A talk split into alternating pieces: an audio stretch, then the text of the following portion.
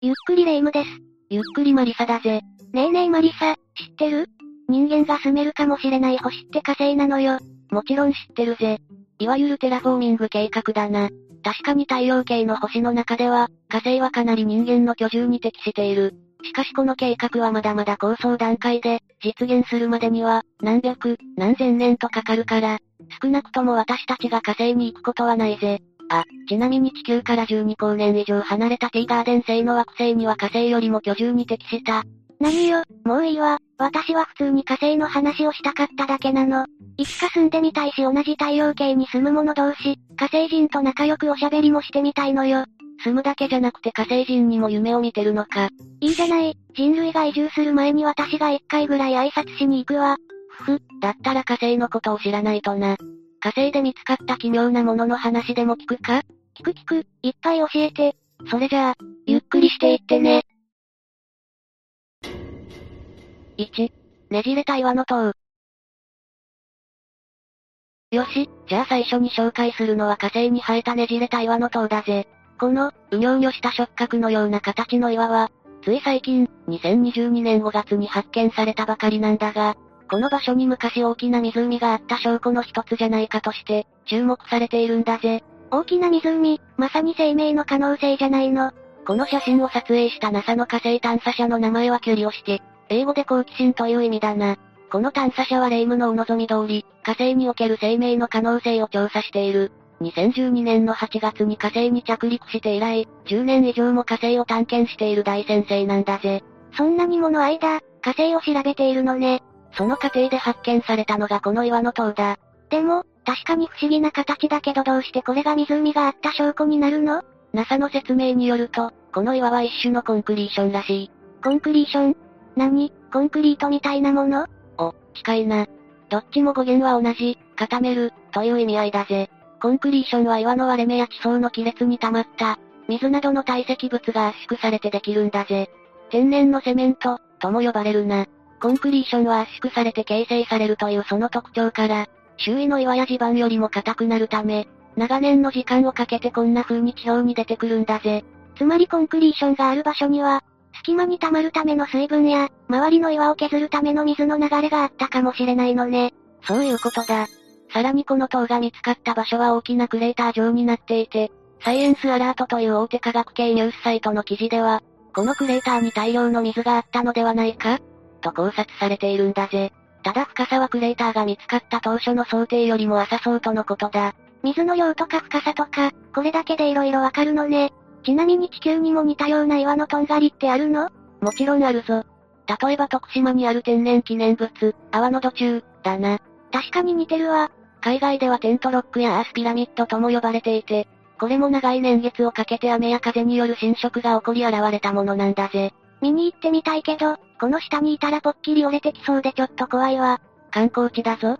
その辺は大丈夫だと思うけど、まあでも地球ならそんな心配もあるよな。地球ならってどういうこと火星の岩の塔なら大丈夫だぜ。なんたって火星の重力は地球の10分の1以下だからな。なるほど、じゃあさっきの塔みたいなバランスの悪そうな形でも安全なのね。ああ。もしかすると人類が移住する時にも、まだ残ってるかもしれないな。絶対にこの目で見てやるわ。 2、花のように見える岩。じゃあお次は花のように見える可愛らしい形の岩だぜ。これは2022年2月に撮影されたんだが、さっきと同じく、キュリオシティが撮ったものなんだぜ。確か好奇心って意味よね。その名の通り、いろんな面白いものを見つけてきてるのね。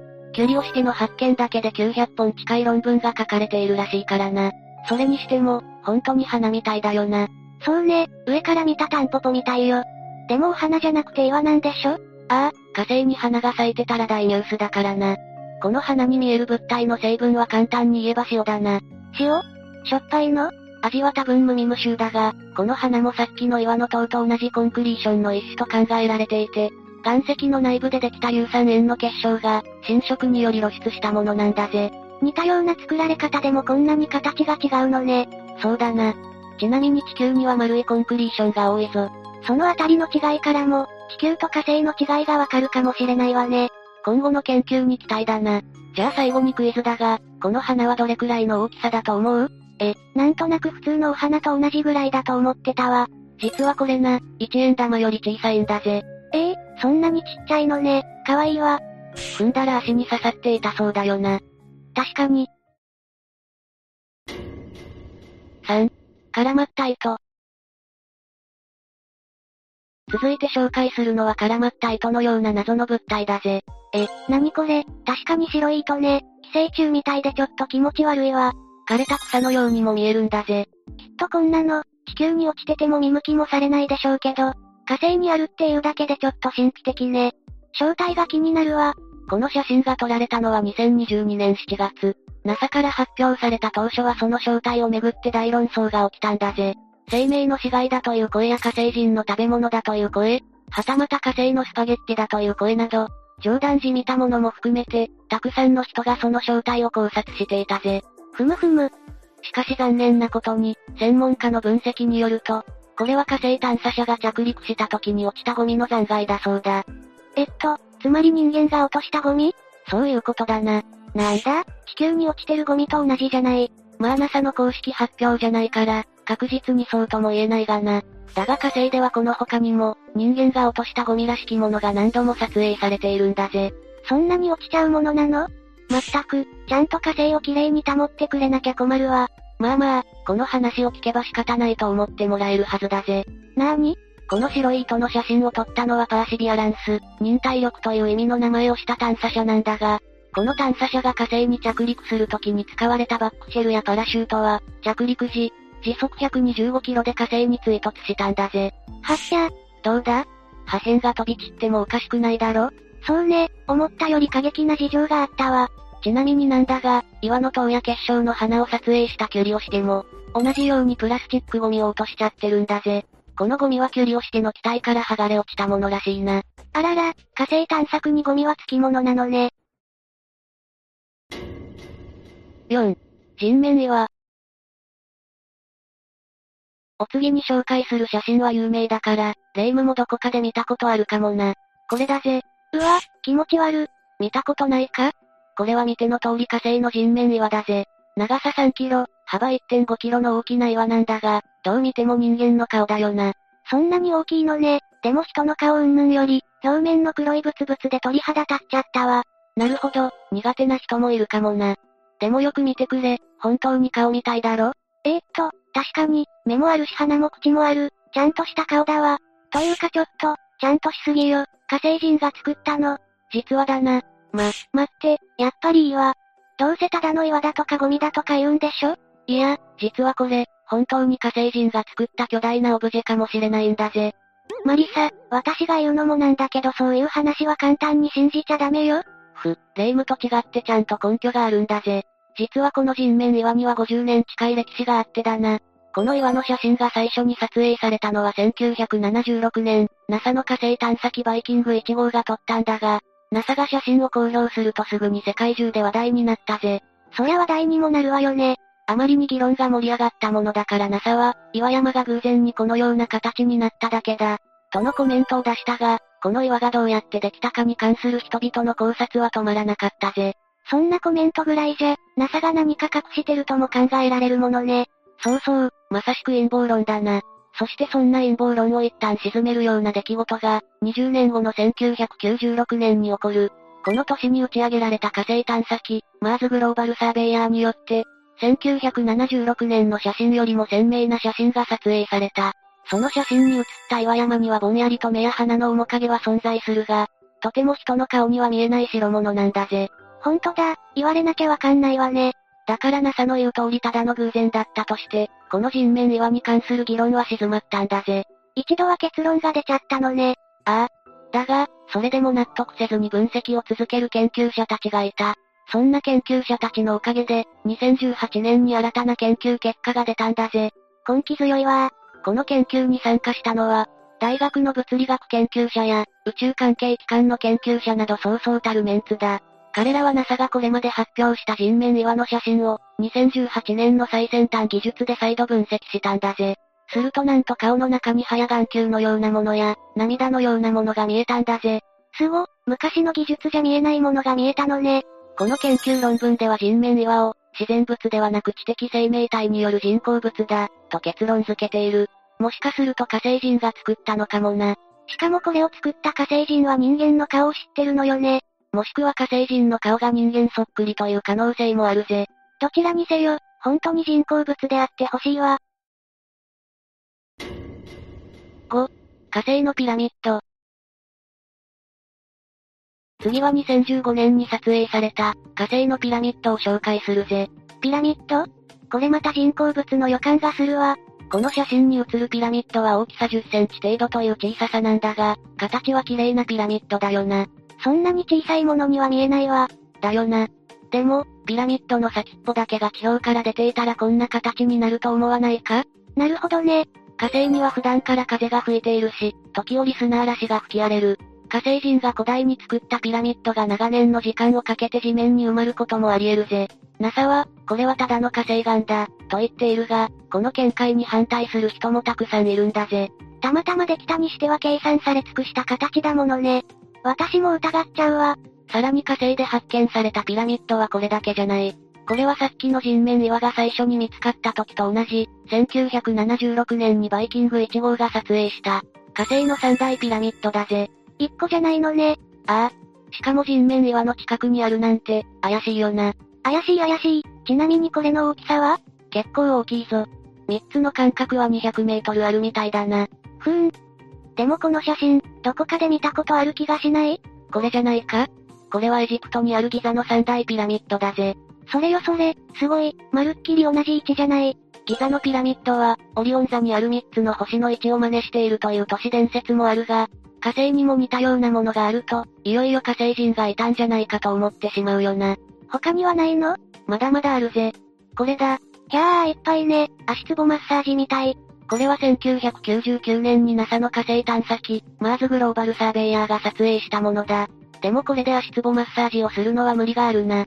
え、どうしてこのピラミッド一つ一つの高さはなんと50メートル、底辺も一辺50メートルあるんだぜ。こんなにブツブツしてるのにその大きさなの。人工物だとすると作るのはかなり大変そうだな。古代火星人のブラック労働で作られたのかしら。ファンタジーなのか現実的なのかわからない発想だな。6. モールス信号。それじゃあお次は、火星で見つかったモールス信号だぜ。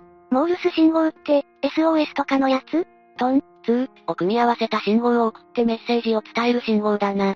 実は2016年に火星の砂丘にモールス信号として解読できる模様が見つかったんだぜ。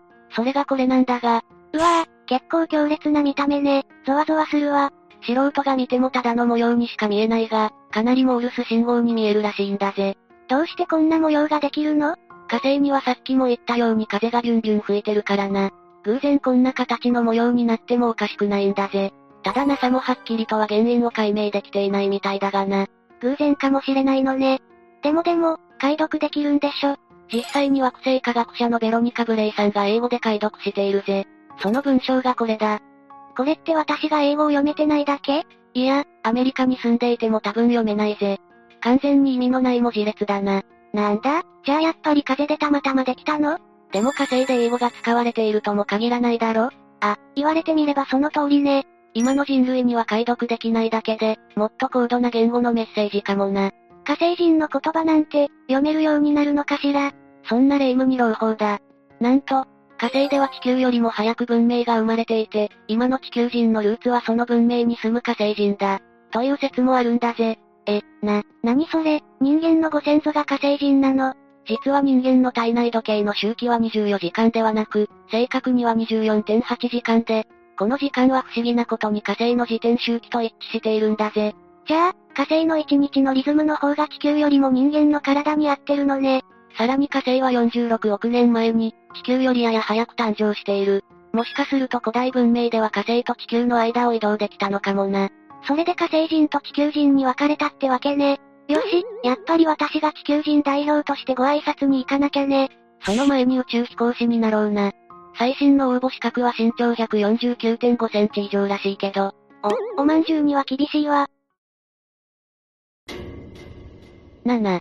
不思議な形の岩。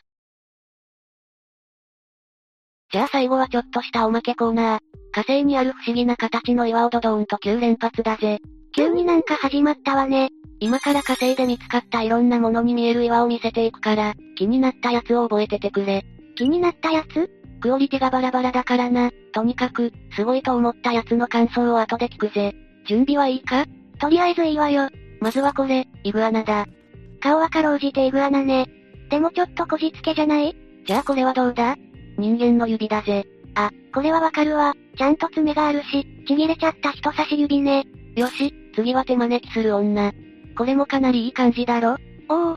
頭から足まで完璧よ。周りの岩と色が違うのもポイントが高いよな。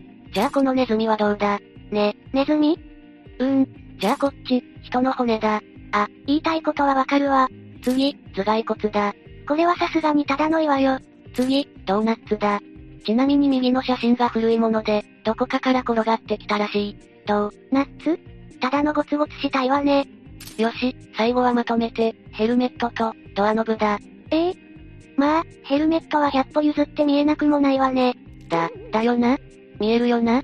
大丈夫大丈夫、ちゃんとそれっぽいのもあったわよ。火星にも色々転がってるのね。そ、そうだろちなみにお気に入りはあるか前半はいい感じだったわね。